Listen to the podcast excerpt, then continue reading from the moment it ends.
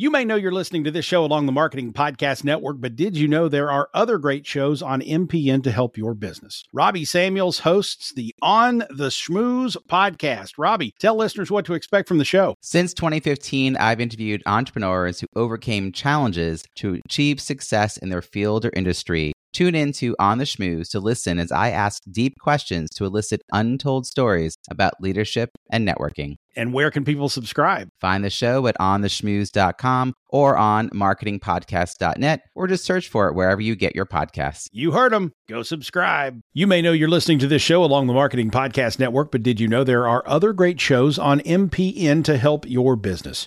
Christy Heiler hosts a fantastic podcast called Own It. Christy, Tell us more about the show. Own It is all about celebrating women and non binary advertising agency owners. We talk about buying out of the Boys Club of Advertising because less than 1% of ad agencies are owned by women. And where can people subscribe? You can find the podcast at untilyouownit.com. We're also on the Marketing Podcast Network at marketingpodcast.net. And of course, you can subscribe wherever you get your podcasts. You heard her. Go subscribe. This episode of Uncorking a Story is brought to you by the Michael Carlin novel Motel California. Buy it in ebook or paperback format wherever books are sold online. Enjoy the show.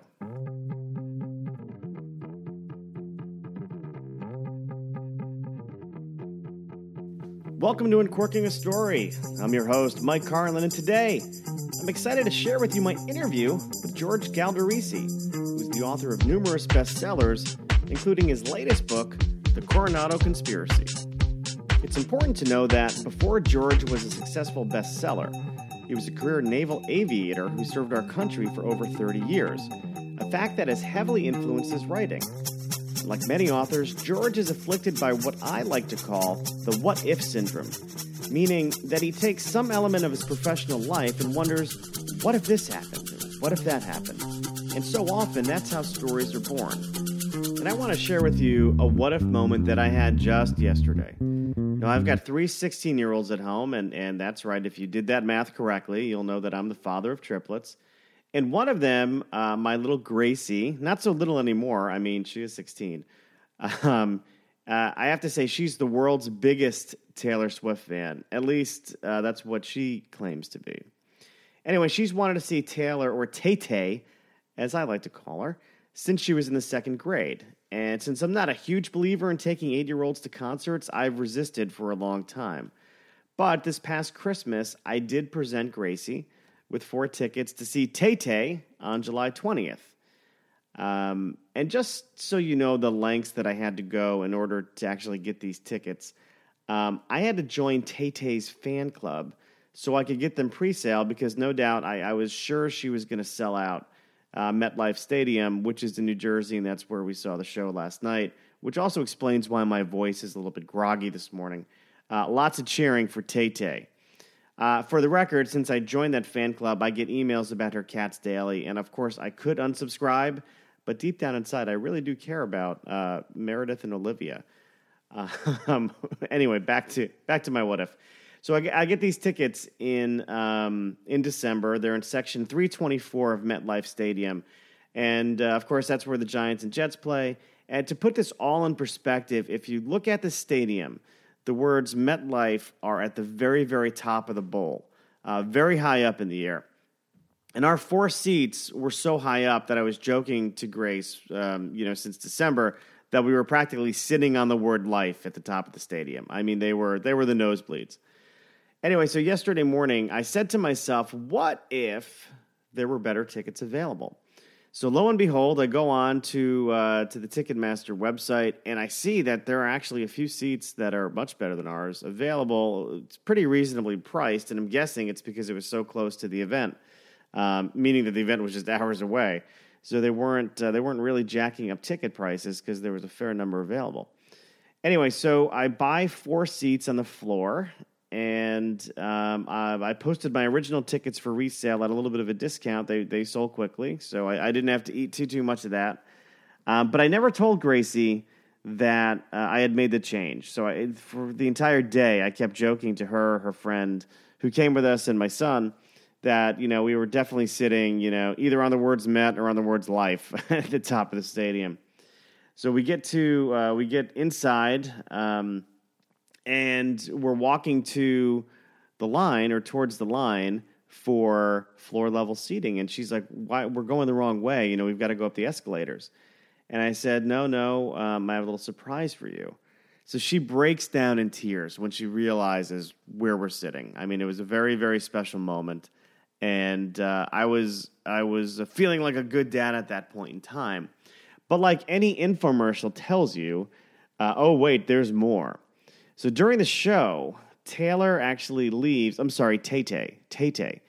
Uh, Tay Tay leaves the main stage to go to a side stage, which actually happened to be right near where we were sitting. So when Gracie sees this happening, um, she starts beaming, and uh, I'm worried that she's going to lose her voice because she's screaming so loudly. Um, so she does a couple of songs in this main stage, and right behind us, there's actually like a little alleyway, and it, it was blocked off for the entire concert. And I was wondering why it was blocked off because it was you know a bit of a thoroughfare to get from one side of the the field to the other uh, anyway, as as Taylor is performing, you know, this acoustic song, uh, there's a number of state troopers lined up behind me, and I realize what's about to happen. I mean, Tay Tay herself is about to ro- walk right by where we're standing, and there's nobody behind us. I mean, it's basically us, like a, a, a barrier, and then this little walkway. So, sure enough, Taylor finishes a song. She gets down from the stage, and then all of a sudden, all these bodyguards come, and Taylor is walking, and she is right there. She reaches out and starts grabbing the hands of all the fans who are lined up. And of course, Grace has her hand way out there. So Tay Tay herself took a minute and she high fived my Gracie. So oh my goodness. I mean, it was, uh, she lost her mind. I mean, literally, my daughter lost her mind. And uh, on the ride home from the stadium last night, I was given the title of Best Dad Ever. I know. It's, uh, it's pretty amazing. Uh, and I'm predicting that will last till about mid morning this morning uh, until I do something, of course, that will screw that up. But I'll take it. You know, for for that brief moment in time, I will take the title of best dad ever. Anyway, I've got to get back to George Galdorisi. Uh, I know you're going to enjoy this interview with George, especially especially if you like stories about guys from Brooklyn who crave adventure and therefore go to the U.S. Naval Academy, have a 30 year career, and then weave their experiences into thrilling works of military fiction. So, uh, without any more interruptions, here is my fascinating conversation with best selling author George Galdorisi. You know, the um, San Diego weather report's the most boring one in America. It's always 72 and sunny, but no one's complaining. Except, you know, the only time it's not is whenever I travel there. Oh, really? I, I always wind up you know, coming in on a day when uh, you know that 364th day when when it decides to to to rain, when when precipitation falls from the sky. Oh golly! Well, the Chamber of Commerce probably will ask you not to come again, but I won't tell them. That's. A, I think I'm the common denominator. There you go. um, well, uh, thanks for thanks for calling in. Um, I do. Uh, I certainly appreciate it. Look forward to. I've been actually looking forward to this conversation uh, since since last we spoke. Yeah, and I have as well. This is, um, you know, as we talked about before. When you write, you do it to connect with readers, and you know, if someone has your book, you don't know what they're thinking, so it's a it's a good chance to connect directly. One of the things that I'm I'm really curious about is kind of the um, the addition of your writing career uh, to to your military career. But I'd say even before we get there, I just I, I kind of want to start a, start from the the real beginning in terms of kind of where where you were born and and kind of where you came from. Yeah, sure. Well, um, no, I was bro- born in Brooklyn, New York, which I think might make some of your listeners chuckle because it seems that um, you know every World War II movie that you ever see, there's some guy from Brooklyn that everyone's poking fun at. um, but I, uh, I grew up in Brooklyn, New York, uh, went to parochial grade school, St. Charles Borromeo, went to Brooklyn Technical High School, which was an um, incredibly great school, very technical.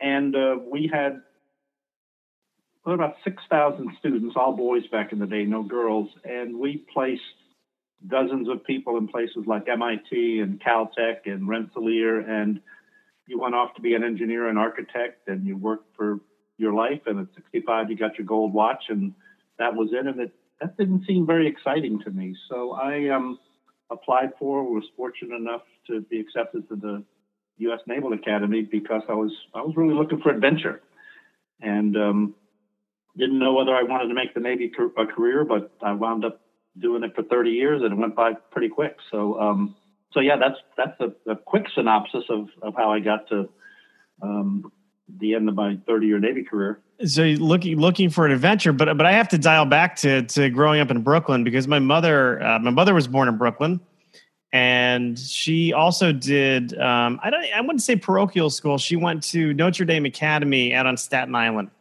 Um, sure. And there was a big a big to do when my mother and father met and got married because my dad was from New Rochelle, lifelong Yankees fan. Uh, my mother, uh, Brooklyn Dodgers fan, and when the Dodgers left, she was a little heartbroken, but uh, they they eventually you know came came to a compromise, and uh, we were all raised as Mets fans. Yeah, well, that's a, that's re- a remarkable um, uh, family drama. We had that same drama in um, in my family. My younger brother is uh, who still lives in New York is a, is a rabid Yankees fan, and my dad um, passed away some years ago, but he was a rabid uh, Mets fan. But uh, vis-a-vis your mother rooting for the Dodgers when um, uh, it was announced that the Dodgers might leave Brooklyn. I think I was in second grade, and okay. uh, I went door to door with my buddies with petitions to keep the Dodgers in Brooklyn. and uh, we thought, you know, we were earnest youngsters, and we thought that if enough people signed the petition, then that would happen. Well, it, it didn't, but that um, that was our goal. Um, you know, you mentioned like there's always a guy in the World War II movies from Brooklyn. Um, you know, the one that comes to my mind um, is uh, Biloxi Blues with Matthew Broderick and Christopher Walken, and I believe he they, you know, the, the character Eugene Jerome came from what what part of Brooklyn was it? Wasn't it? Um, oh gosh, there's a big Russian population there now. Uh, Brighton Beach, oh, Brighton Beach. Yeah, Brighton Beach, Coney Island. You're exactly right. Yeah, yeah. So that that's that's the uh, the World War II movie with. Um, uh, you know, a, a, very clear, very direct Brooklyn uh, guy from Brooklyn in it. Yeah, exactly. So there's a lot of good memories there. So you now, so you uh, you you join um, you join the the Navy in order to kind of have a little uh, have have a little bit more more adventure in your life because kind of the the retiring at 65, um, you know, kind of living a nine to five life. Didn't seem like uh, like it was for you and you wanted more adventure. Did you did you find the adventure you were looking for in the united states navy? Oh absolutely. I mean uh, every day was an adventure and that's why i kept doing it for 30 years. I went into naval aviation uh, flew helicopters um, and uh, did that for about 20 years. And then when you get to a certain point uh, they say well you've had your, your fun flying now we want you to drive ships so i was um, had several commands in what we call the Gator Navy, the Amphibious Assault Navy, and then was a Carrier Strike Group Chief of Staff for uh, my final final five years in the Navy. So, uh, like I said, it all went by um, in a flash. It didn't seem like 30 years. Do you uh, do you still get to fly? You know, I love flying. Uh, I was fortunate enough to get it to do it right till the end of my career, which is a little unusual. But to me, it was kind of like reading a good book. Once you, you close that chapter, you, you move on to a different book. So I haven't had that urge to you know, get up in a private plane and, and uh, kind of toddle around. And I don't think you, you get that adventure. And, and no one wants that kind of adventure in a private plane anyway, do they? I would imagine not. I would imagine not that level of excitement. Um, when when did you start writing? Because I, I know you've had a, you very long career in the Navy, um, and and you found the adventure you were looking for. You know, writing um, and, and publishing specifically can can be seen as an adventure when when did you start embarking down down that path? Well, uh, there's a couple of parts to that. Uh, first of all, when um, I had some some good commanding officers who you know emphasized that the Navy was more than just flying if you're a pilot, and encouraged me to write for professional magazines. So we had several Navy professional magazines, the U.S. Naval Institute Proceedings, the Naval War College Review, and others. And so I, um, I decided I, I would do that, and I, I, got into it and had some editors who were very kind and, and helped me along and, and corrected my awkward prose in a in a gentle way. So I I was doing articles uh, for professional magazines for I've been doing that for decades. And then the um, I'm anticipating your next question. The whole book process started um, a, a, little bit um, unexpectedly. I, I, took a, I was getting a master's degree uh, in international relations and took a course on law of the sea. And uh, if you know anything about law of the sea, it's a it's the biggest UN um, treaty ever negotiated. Um, unfortunately, in, in 1982, the Reagan administration decided we wouldn't sign it and we wouldn't ratify it. And so I think something on the order of 158 nations have um, now uh, ratified the convention. The U.S. is one of the lone nations not to. So I, I got with a co-author and, and, wrote some books about law of the sea, nonfiction books, explaining why it was to the U.S. advantage to um, ratify the treaty. Um, and then the, the fiction part started completely uh, by accident. Uh, my best friend in the world, who I played tennis at Brooklyn Tech with, Bill Blake, who's a accomplished screenwriter, um, lives in lives in Santa Monica. Was visiting uh, one weekend, and we were watching this wretched Steven Seagal movie. No, no, I have to ask what what movie was it? Because I I I've seen every Steven Seagal movie. Oh, and while wretched, you know, highly entertaining. Yeah, yeah, I don't recall uh, with a lot of kinetics. and uh, I said to Bill, you know, this is wretched. Why don't you write a screenplay for something better? And he said, well, why don't you write a novel? And I said, well, I don't write novels. I write articles and I write nonfiction books. And you know how it is when your best friend is kind of poking you and going, oh, you can do it. So he encouraged me to do that, kind of held my hand through the process and um, put together a manuscript for, uh, for my first book. You know, it's interesting, and and and I've talked to you know a lot, a lot of best selling authors, and, and a lot of the stories start the same way. I mean, um, uh, you know, uh, a guy I, I, just spoke with a, a few weeks ago, Andrew Peterson, said he was complaining to his wife that he had nothing good to read, and she challenged him with, "Well, why don't you write something?" And that's that's kind of how it started for him, and you know, just kind of that that um, that push over the edge, that that peer pressure from somebody you're close with kind of putting the wheels in motion. To me, that's that's kind of fascinating. Um, you know, I, I have a similar story. I I kept a, a travel blog, and you know, I have a day job as um, a consumer researcher, focus group moderator. So I, I would keep a travel blog of all the funny things that would happen to me over, you know, while I travel. And then, you know, a lot of my friends said the same thing. You know, start writing, put this down. You know, put a story around it. This could be funny, and um, that's what that's what got me into it. And you know, as, as you know, that the bug bites you and you live with the sting. Yeah, you're right. It is. It is. Um, I don't know how many people just wake up one Tuesday morning and say, "Hey, I think I'll write a novel." It's just like you said. You want if someone prods you from the outside, it gives you a little bit of um, a little bit of an urge. When when you when you first started writing, when you when your screenwriting friend kind of uh, gave you that nudge, what what were some of those you know early um, early stories like, and would you ever share them with anybody today? Well, I mean, um, they, the, the, old saying is "write what you know." So I, I gravitated towards um, you know military techno things. I mean, I was an avid reader of uh, of uh, Tom Clancy and Stephen Coonts and Dick Couch and, and a lot of the well-known military thriller writers. So I, I just started, you know, writing uh, what I knew and gee, would I share it with other people?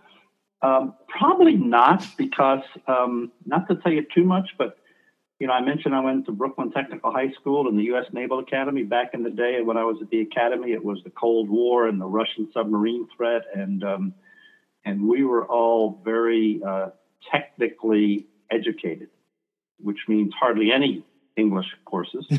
uh, Brooklyn Tech, hardly any. So I, you know, I didn't come to writing with um, uh, probably with the best equipment. so uh, you know, a lot of my early efforts were um, were pretty amateurish, and um, you know, I, I, learned along the way. And um, and, and, fast forward to this uh, Op Center series that Dick Couch and I collaborated on. Our um, our editor at the St. Martin's Press, Charlie Spicer, is um, you know he's he's like a god to us. he, he would uh, give us feedback on our, on our inputs, and it was, you know, it's kind of like the old commercial. I should have had a V8.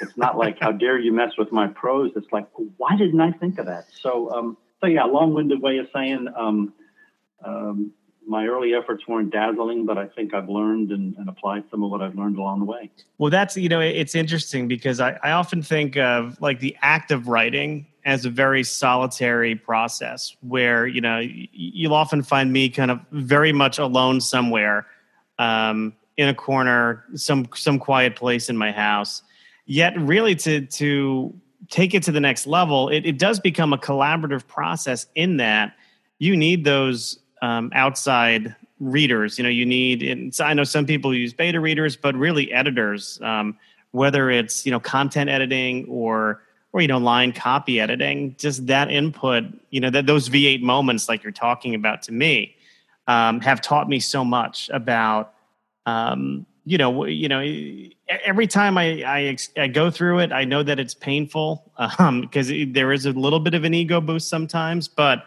you always come out better for it yeah no absolutely and and i just um, i've got a colleague um, BC Reed, who writes nonfiction and fiction, and he was kind enough to let me be a beta reader for his um, latest novel, Status Six. And um, you know, I think that's the process we we all tend to follow now, not just uh, put it together, ship it to an agent or publisher, and hope for the best. Where when did an agent come into your life, um, and what was that process like? Because I have a lot of you know a lot of people who listen to this are aspiring authors, um, you know, or people earlier on in the career um, and that's one one question that I get, you know, frequently from other people is, you know, when when should I start reaching out to an agent, or how do you reach out to an agent, or what's the secret to getting someone to pay attention to if you're unknown? What what was your journey to finding an agent like? So um, yeah, like I said, I started out as a, as a as a rank amateur at this. I um, quite frankly went to the library, got a lot of books on how to publish your novel and uh, started out. Now this is back before, even before um, email, so this kind of dates me. And uh, mailed letters to dozens of agents and publishers, both. I, I, did a kind of a dual track, and got some sniffs from some agents saying, you know, I, I might like to see what you, are thinking about. And then one publisher, a guy named Stephen Power at Avon Books, um, cold called me one day, and he said, "I want to buy your book." And you know, after uh, dancing around in hysterics for a while, I said, okay, you know, and send me something or mail me something. And then I called my friend Bill Blake and he went hysterical and uh, connected me with a writer friend of uh, his who's now a dear friend of mine, Robert Masello, who's written many best selling books. And Robert recommended his agent, a, a gentleman named John Boswell, um, not the famous English John Boswell guy who's been dead for centuries, but John Boswell who lives in New York.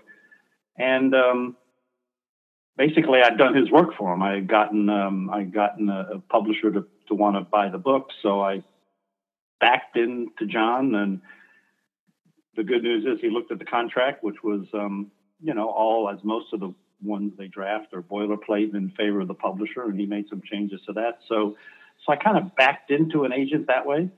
Um, I don't think today in 2018 um, many people would be successful just um, throwing something over the transom to the publisher because the publishing industry has changed, Mike, as you know. Yeah. Um, smaller staffs, a lot more uh, uh, economic pressure. So now publishers depend on agents to be their um, uh, to be their filter.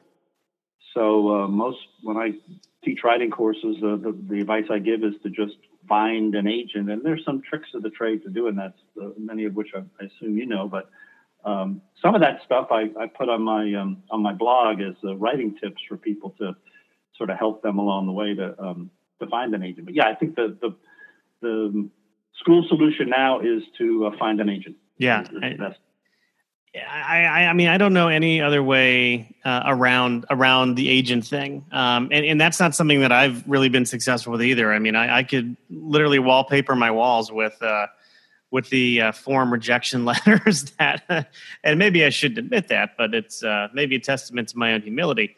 but um, uh, which I, I've never really been that much accused of being too humble.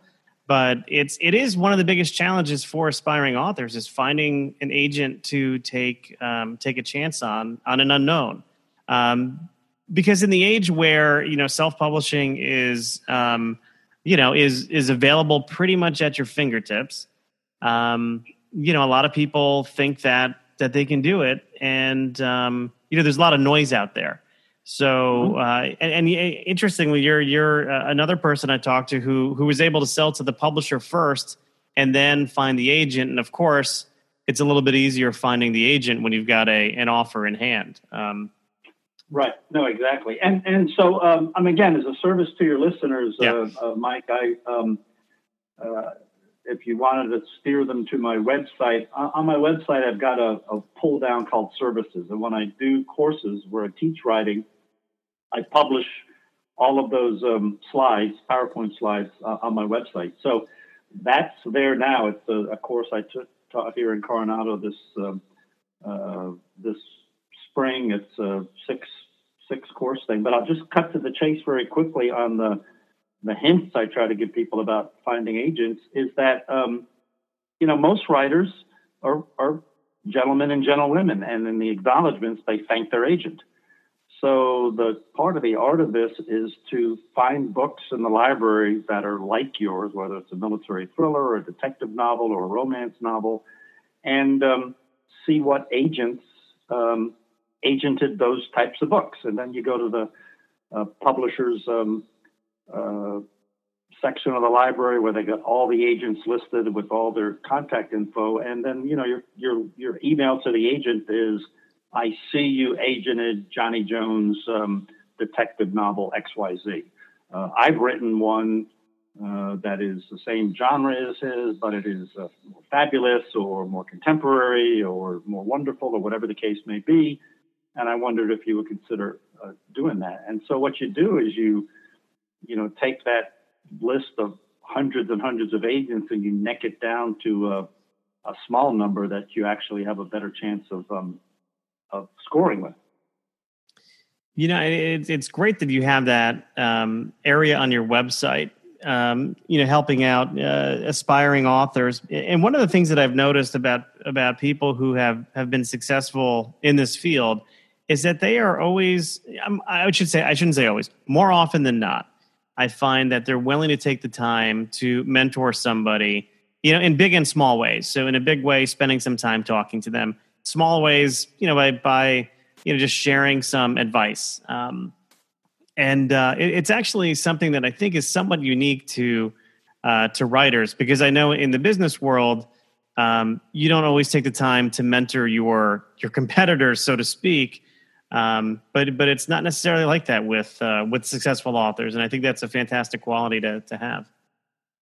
Yeah, I think we're you know because writing is is um, it's a tough, chancy business. So I think we're um, uh, we, we we look at ourselves as an oppressed minority, and we need to give each other support. And most of us have, as I described to you, have had a, a hand up along the way. So we, you know, shame on us if we don't share that with uh, people coming up um, coming up after us. When when you started to have success as an author, um, can can you point to any ways in which your your life had changed? Um, you know, did you ever have that moment where you thought, "Hey, you know, maybe I'll um, maybe I'll stop what I'm doing as my day job or my my initial career and and focus on uh, being an author full time"? Yeah, no, thanks for asking that, and, and others have asked me that, and I've asked that myself. I guess um, part of the answer, Mike, is that uh, as you described earlier, writing is a pretty solitary um, solitary avocation. I mean, you, you kind of lock yourself in your room away from the people you love for long periods of time. And so um, that wasn't something I wanted to do 24 7. So, you know, the, my day job is a very liberating get out, work with people, engage. And, and so it's, um, to me, having that dual track is, um, is uh, important. Uh, it's not for other people. I mean, some people like James Patterson who pump out three or four books a year. I mean, that's that's all they do, and they do it very well. But uh, yeah, for me, and I think for a lot of us, we uh, we have a life outside writing. Yeah, it's funny you mentioned Patterson. I used to work with a woman. I, I kind of cut my teeth in the advertising industry, and uh, I used to work with a woman named Linda Stallone, no relation to the uh, the, uh, the the very um, excellent Sylvester Stallone, but uh, she used to work directly for James Patterson when he was a copywriter in the advertising world. Um, and then he left because you know that uh, that Alex Alex Cross series uh, did did pretty well by him. Um, oh yeah, and uh, and now you're right. He he just I think he just uh, wrote a book with Bill Clinton, if I'm not um, if I'm not mistaken. I should say President Clinton, but um, you know I don't know how well the book is doing, but he he is prolific with uh, with the writing that that James Patterson. Yeah, he's remarkable, and one of his secrets um, is if you look at the length of his books, um, they're short. Mm. And they're 50, and he can churn them out much more quickly. And again, just advice to aspiring writers. I've got some very dear friends, um, you know, who, who've written novels and they've been ambitious, um, 200,000 word plus uh, books. And, you know, I have to say, I said, you know, Lou or Gary, whoever the guy is, I said, you know, who, who's going to read, read this? You're passionate about it, but you know, it's tough to hold someone's attention for that long when they want to move on and, and do something else. Yeah, especially right out of the gate as an unknown. I mean, that's um, that yeah. uh, it's wonderful that actually you can churn those out, but that's uh, that's a tall order for um, yeah, that that's a tall order for Ken Follett. You know, let alone uh, you know Joe Schmo in uh, you know Plantation, Florida. I don't know why I'm picking up Plantation. Maybe because I was born there. No. Well, well, we, we live in a world now of you know 140, 280 characters. So, um, so you know, you, you kind of do the math and go, our attention spans aren't what they maybe used to be. Hey, I'm just happy that people are reading. I mean, more more often than not, you know, people who I've known all my life are like, oh man, it, is it is it available as an audio book? Because yeah, I just don't read. yeah. So I hear you. Um, well, you've had, I mean, you've had. Um, four New York Times bestsellers in a row. And what what I'm sure there there are somebody out there listening to this who's going to wonder like what's what's the secret sauce? How, how do you do that? I mean, because that is a that's a great accomplishment. So um, I'm sure you know there's no overnight success. Um, but uh, I guess first of all, how do you feel about having four New York Times bestsellers in a row? Well, you know, it, it, it feels great. Uh, having said that, um, the the four books um, that you were kind enough to mention. The first one was um, uh, Act of Valor, which uh, was the novelization of that SEAL movie that I, I suspect you or, or, or, many of your listeners have seen. And so, um, having the book with a movie tie-in, uh, Dick and I were, you know, humble enough to say if it weren't for the movie, the book might not have been a bestseller because people kind of groove on movies. And then the Op Center series, again with the Clancy name, yeah, uh, a lot of people are attracted to that. Now, if the, you know, if the, the books were junk, uh, we, we would have been kicked off the squad and not write them anymore. So I think it's a, you know, it's, we were fortunate to have that sort of high cover of the, at least people being interested in the Clancy name. But, but, but to, to tell you the way we did it, and um, if that's the secret sauce, and again, it's a, I'm a former military guy, so a little bit linear maybe, but um, I always outline. So when we, Dick and I first had the conversations with St. Martin's Press about, we auditioned. They had many people that were auditioning to restart the series. Um, we wrote a, a, a, treatment, which is what's the high concept, where does this take place, and character descriptions of every main character. Full on treatment, so there was not a lot of guesswork. In other words, the editor could look at that and go, okay, these guys are on the right course. And then we did a narrative outline, which, um, if your readers aren't or your listeners aren't familiar with that, it's a sort of a chapter by chapter, not all the words, but several paragraphs on each chapter about what happens. And you know, when we shipped that to the editor, um, it gave him confidence that we we knew where we were going, and there wouldn't be any bad surprises at the end. And um, so that was kind of our secret that we didn't labor away at a 100,000 word manuscript and throw it over the transom and the editor say, oh my God, what are you guys doing? So it a- enabled us to get the first book done and then do the same process for the subsequent books. And we were able to churn out one book a year for um, uh, for several years. So um, so yeah, if there's a and again, having said that, I I know people who are great writers who don't outline uh, and just start writing. I admire them. Um, I mean, I I am in awe of them. But for me and for most of the people I know well, they they, they outline, and and that way, you know, you've heard of writer's block.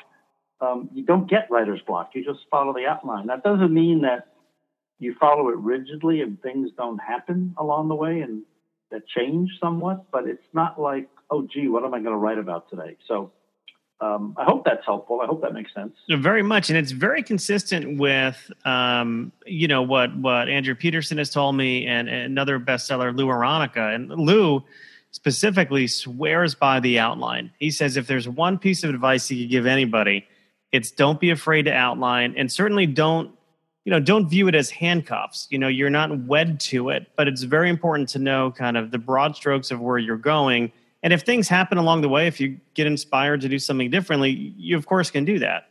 Um, but yeah, I, have even found that it, it, it's helped me. My the first thing I ever wrote and published um, took me about two and a half years to write, and um, wasn't wasn't the world's greatest novel in the world.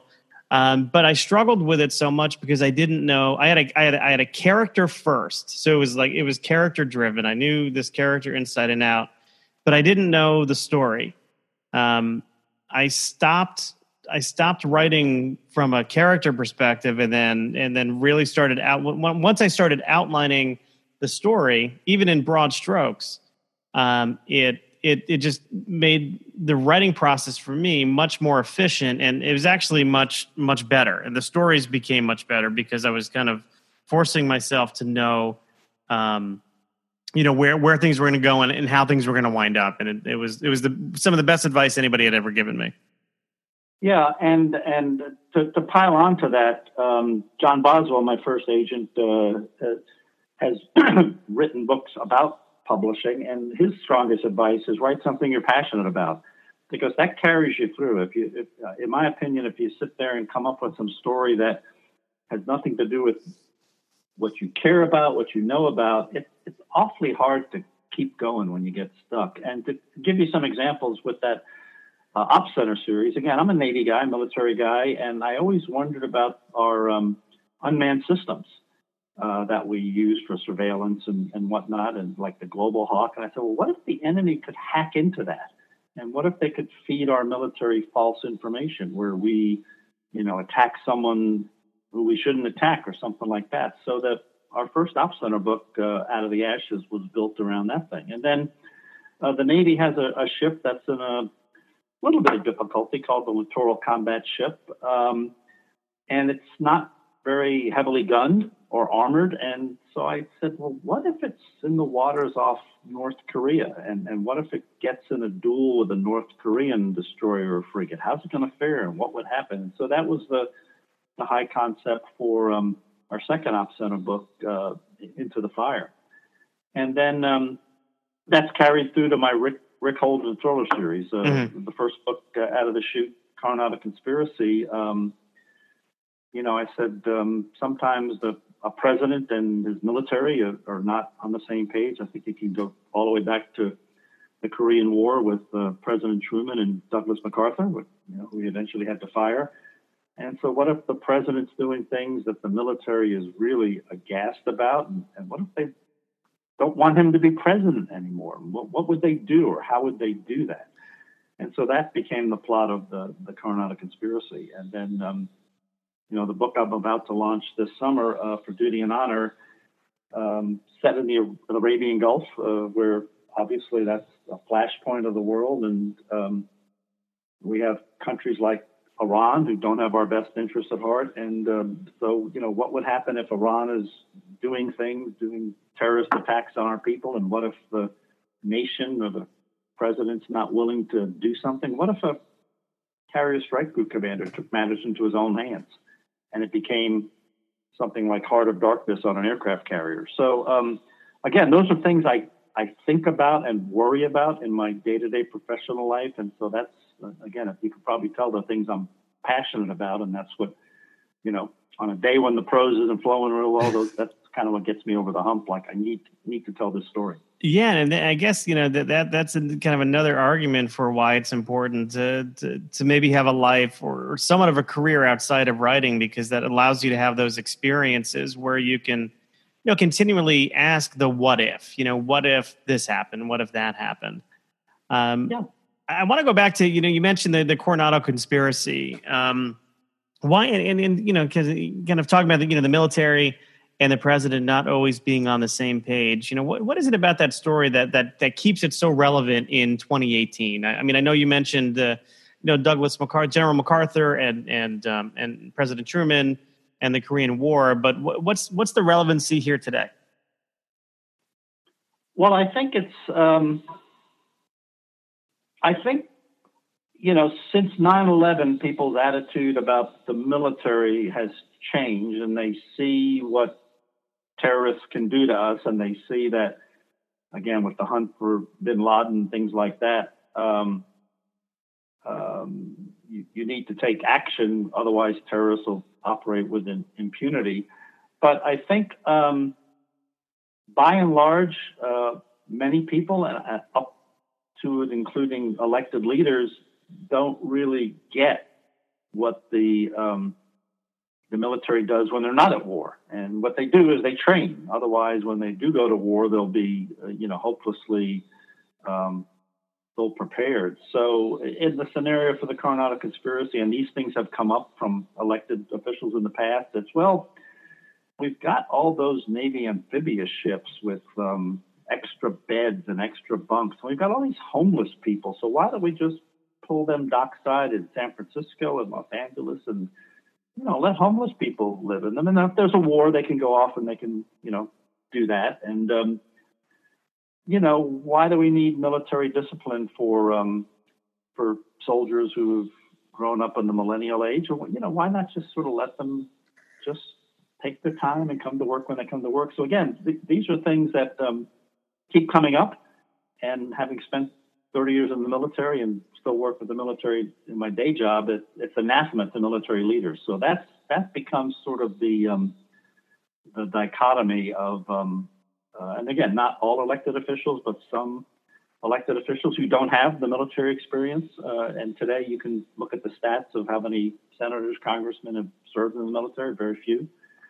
So um, I think that's that natural dichotomy of not understanding, uh, and, and, that's what brings the, the tensions and the um, and the disagreements.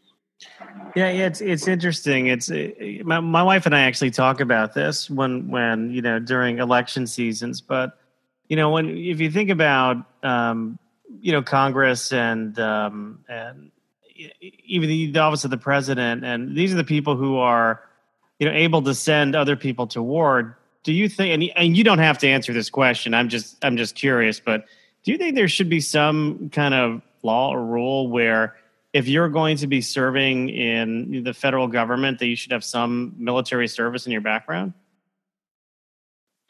Um, I, well, I haven't thought about that specifically. I think that would be awfully difficult to um, legislate.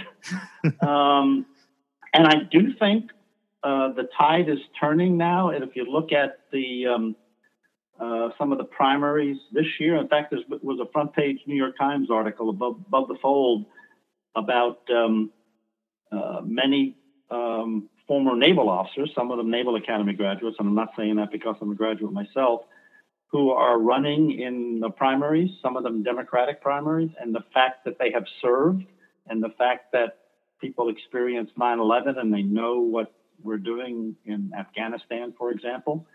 Um, that people are uh, responding to that. So I'm not saying the tide is completely turned, but I'm saying it's um, I'm more hopeful than I was a few years ago mm. that that is happening by osmosis. But to answer your question directly, I don't think that's something uh, the nation's um, willing to legislate. Just like I don't think the draft will will come back. I, I think it's going to be a volunteer military for as long as you and I are alive. Yeah.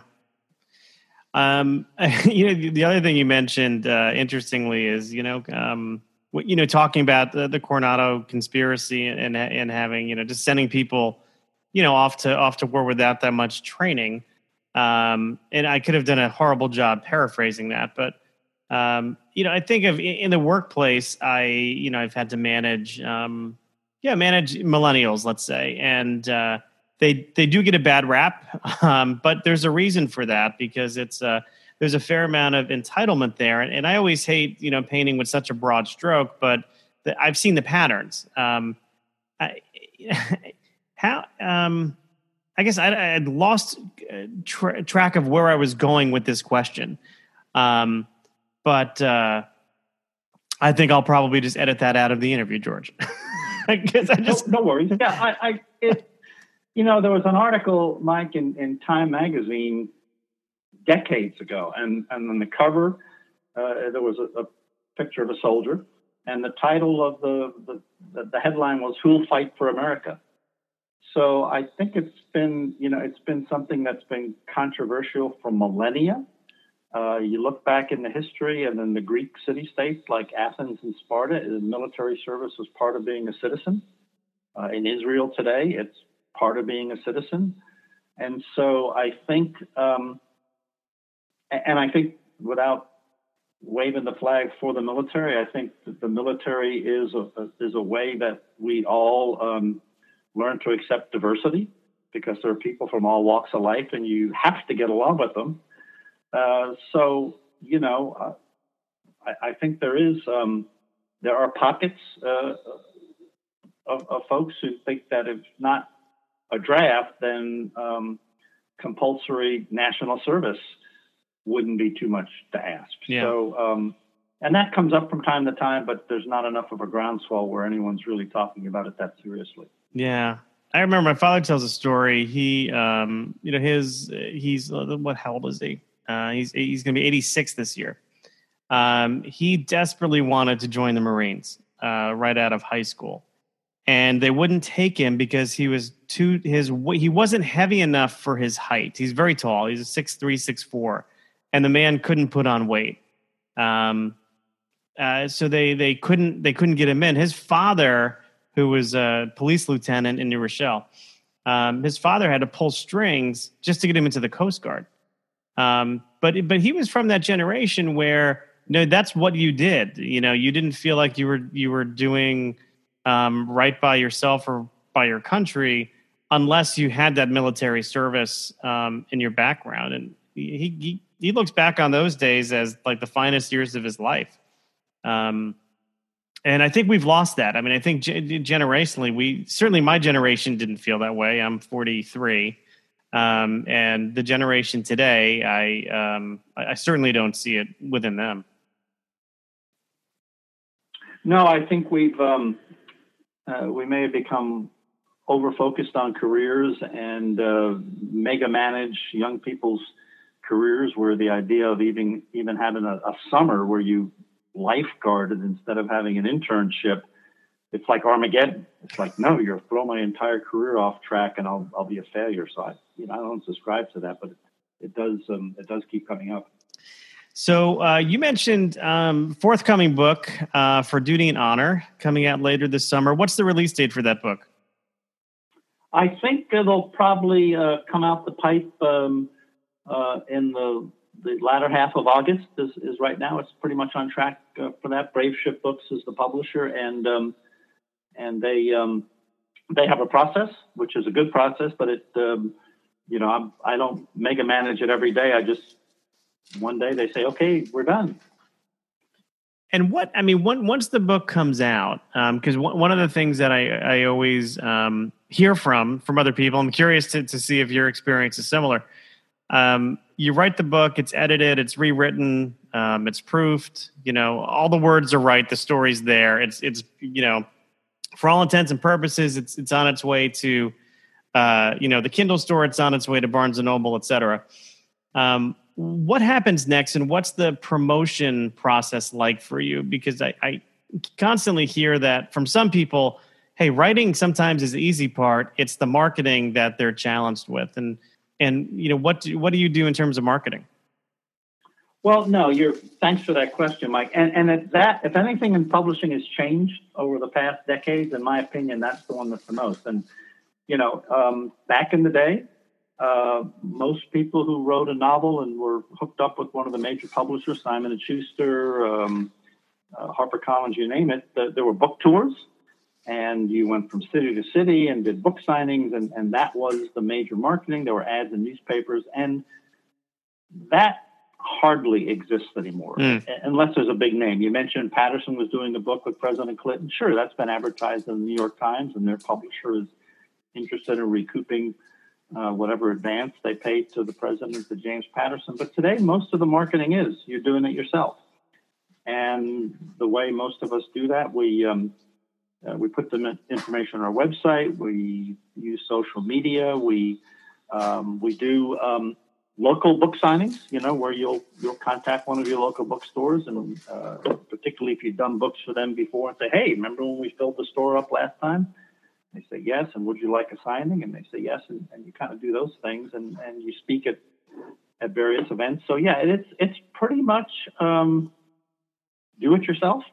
Uh, but again, having said that, there's there's lots of books and courses out there that that sort of steer you to things that are um, successful and things that are not so successful. again, one of the things when I do writing seminars is I, I encourage people, for instance, on social media to stick to just a few because I think the natural inclination is to get out there on everything, get on Facebook and Twitter and Instagram and Pinterest, and you can exhaust yourself doing that. So, um, you know, it's to, to do it, but but not to obsess on it.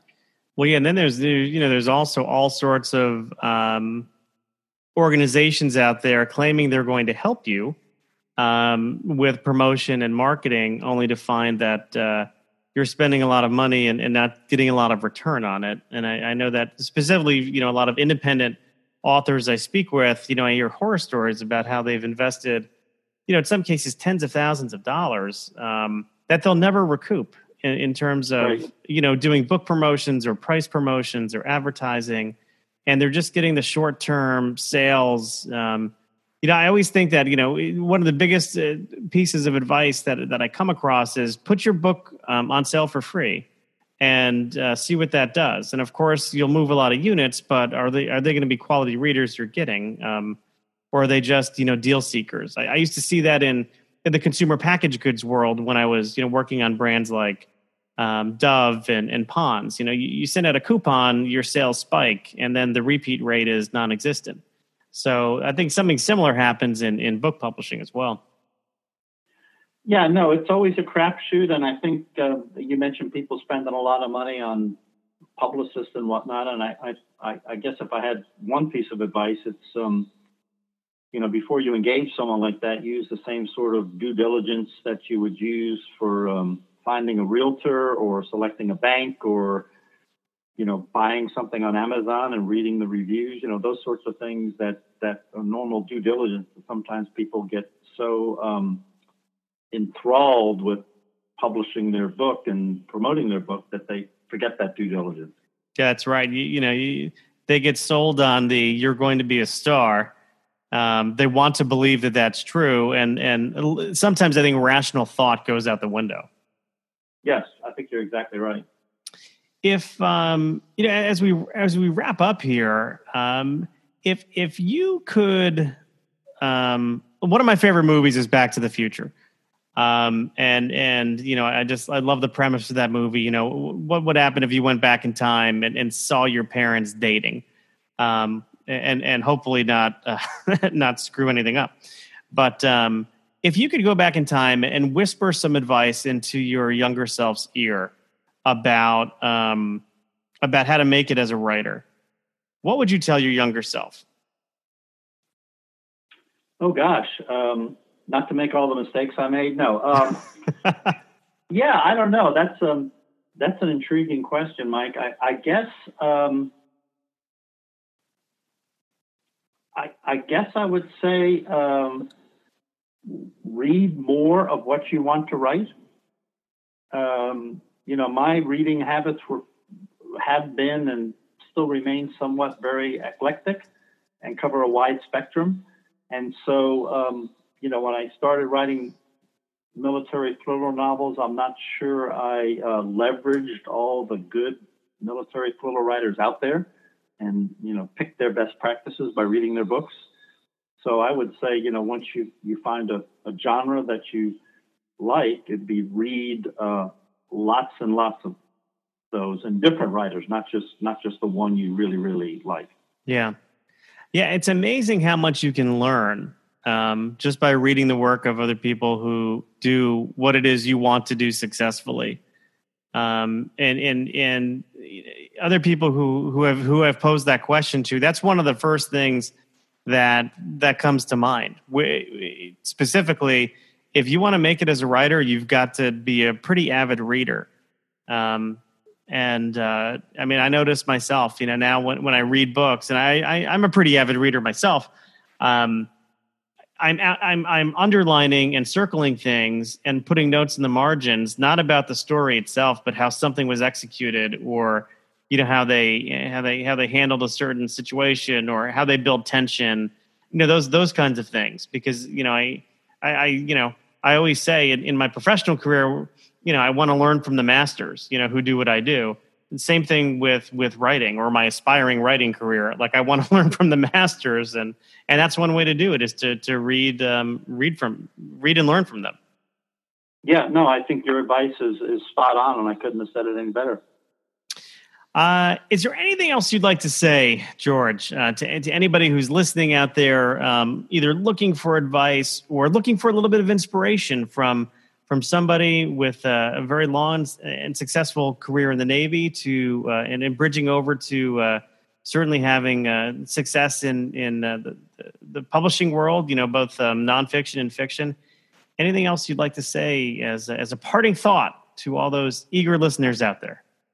Yeah, no, thanks for that, Mike. I, well, I, I just say, um, you know, write what you're passionate about and write what you know uh, you know something about, so you're not having to look everything up. And I'll, I'll give you one small example. I had a, a woman, a delightful woman, in, in my writing seminar last year, and uh, she had crafted this 200,000 word dystopian, um, you know, Twilight thing novel, and it was, you know, really complicated and almost bizarre. And then we're on a break, we're having a conversation, and oh, what are you doing this summer? Oh, we're doing my husband and I and our two kids are doing what we do every summer. We're um, we're traveling. We, we're going to travel for two months, and each year we go somewhere different. We go to South America, we go to Europe, we go to Africa, we go wherever.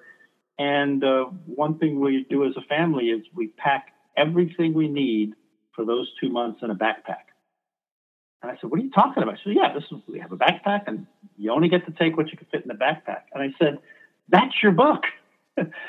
that's your book. How many families travel with, you know, they look like they're going on a safari with so much luggage. If you can help people travel and put everything they need in a backpack, you, have got a great book. And so she's writing that book now and she's passionate about it. Whereas the novel she was writing, she was just writing because she thought that was something she should do. So, um, yeah, I mean, I think that small nugget is just, um, um, you know, write what you're passionate about and you know a lot about and you know other people want to know about. Yeah, and, that's another great piece of advice. And you know, it, it's one of these things where you know, if, if I'm reading something and I and I realize that you know the author is phoning it in, um, and it happens, you know, when people try you know genres that are um, sort of not you know not not what they're passionate about. So you know, for example, with um, with the uh, I call it the Fifty Shades phenomenon but um, that pretty much like blew up, um, you know, a certain category, a certain genre. And then, but you see people who are kind of writing in that genre um, almost disingenuously just to try and cash in. It, um, you, you could you could actually see it from a mile away that they're not. This is not something that they're you know all that interested or skilled at. Their motivations for doing it might be a little off. So this idea of writing what you know and what you're passionate about is uh, is um, is spot on. Yeah, I think you phrased it uh, uh, more um, uh, eloquently than I did, but you're exactly right. well, very good, uh, George. I I enjoyed this conversation. I think it's one of the best I've ever done. Well, you're too kind to say that. And again, as I, I said at the beginning, it's um, one thing we love to do is uh, connect with um, connect with our readers. So uh, I appreciate this opportunity to to be on your um, uh, on your podcast and, and look forward to doing more downstream. And along those lines, since I know you like connecting with your readers, where can your readers go and my listeners go um, to uh, to connect with you? Well, no, thanks for asking. Uh, if if you go to my my website, in fact, to make it easier, if you just Google my name, uh, George Galdorisi, um, it'll take you to links, and, and one of the links uh, right at the top is my website, and it'll uh, talk about the books I've done and talk about the writing tips, which I uh, like to share with uh, with fellow writers, and um, go on from there. That's probably the best way to connect. Right. And uh, those of you who do go to the site, don't forget to, in addition to going to the About section and the books where you're learning all about George and his writing, the services and blog as well has a lot of great, great information on there, great advice for, uh, for aspiring writers and, um, and seasoned writers as well. Right. Thanks, Mike. Thank you very much. Well, that's my interview with George Galdorisi. You can learn more about George by visiting his website, georgegaldorisi.com, or just searching for uh, his name, George Galdorisi, using whatever search engine you like. And I'm sure his website will come up right there at the top. He's got a lot of great content on that site, and it's really uh, some, some great advice for both aspiring as well as established writers. Uh, I know that uh, you'll find it valuable. Be on the lookout for his next book, For Duty and Honor, later this summer. And of course, if you want to learn more about me and my writing, please visit michaelcarlonauthor.com. And that's Carlon with an O and not an I. Of course, I'd like to throw people off. Uh, if you like what you heard on this episode of Uncorking a Story, I encourage you to go to the archives and listen to all the great interviews that we've recorded over the years.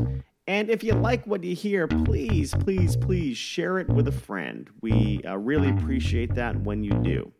So, for all of us here at Uncorking a Story, this is Mike Carlon, still recovering from his night out at the Taylor Swift concert last night, saying, Thanks for listening, and until next time.